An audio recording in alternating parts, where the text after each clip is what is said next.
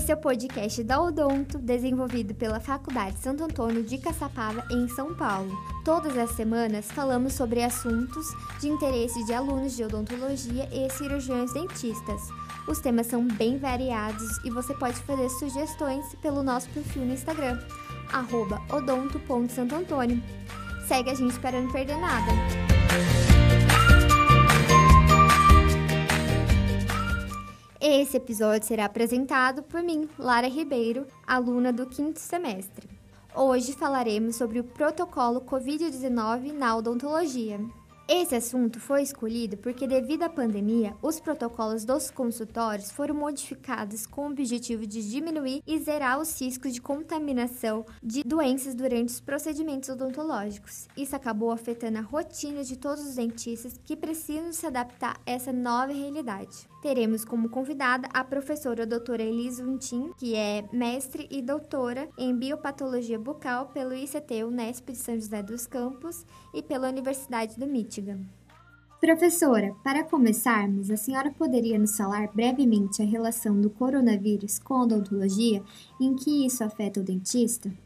Já se sabe que a transmissão do coronavírus acontece por meio de gotículas e aerosóis.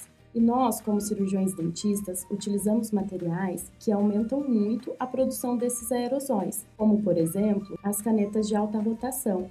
Inclusive, é recomendado que não se utilize esses materiais que produzem aerosóis para se evitar contaminações, quando possível. Além disso, atuamos diretamente na mucosa oral e em contato com a saliva dos pacientes. Esses micro-organismos, eles podem estar presentes na boca dos pacientes.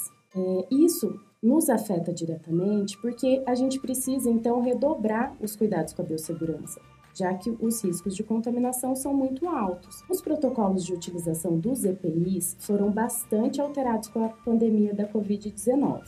Por exemplo, é necessário que a gente utilize respiradores cirúrgicos do tipo PFF2 ou N95, face shield, óculos de proteção e jalecos descartáveis quando possível. Além disso, é importante aumentar o intervalo entre as consultas dos pacientes para evitar aglomerações e para que a gente consiga esperar um tempo mínimo de assentamento dos aerosóis e posteriormente fazer a descontaminação das superfícies.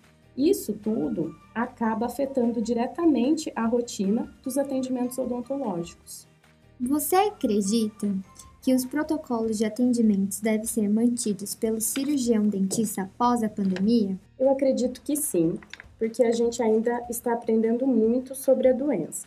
Então, manter os protocolos, como essa utilização dos EPIs que nós conversamos anteriormente, incluir também no prontuário uma anamnese direcionada a fim de investigar uma possível contaminação do nosso paciente, vai trazer mais segurança para a nossa equipe e para os próprios pacientes no momento do atendimento odontológico. Por fim, diante dessa triste situação, será que existe algo que possa ser considerado benéfico para a classe odontológica?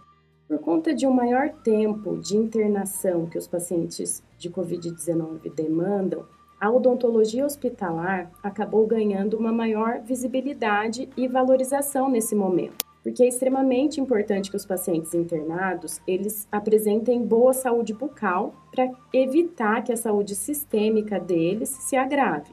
A COVID-19 tem sido relacionada com maior índice de infecções orais oportunistas nesses pacientes. Então, sim, acredito que é, o benefício para a nossa classe tenha sido essa valoriza valorização da odontologia hospitalar.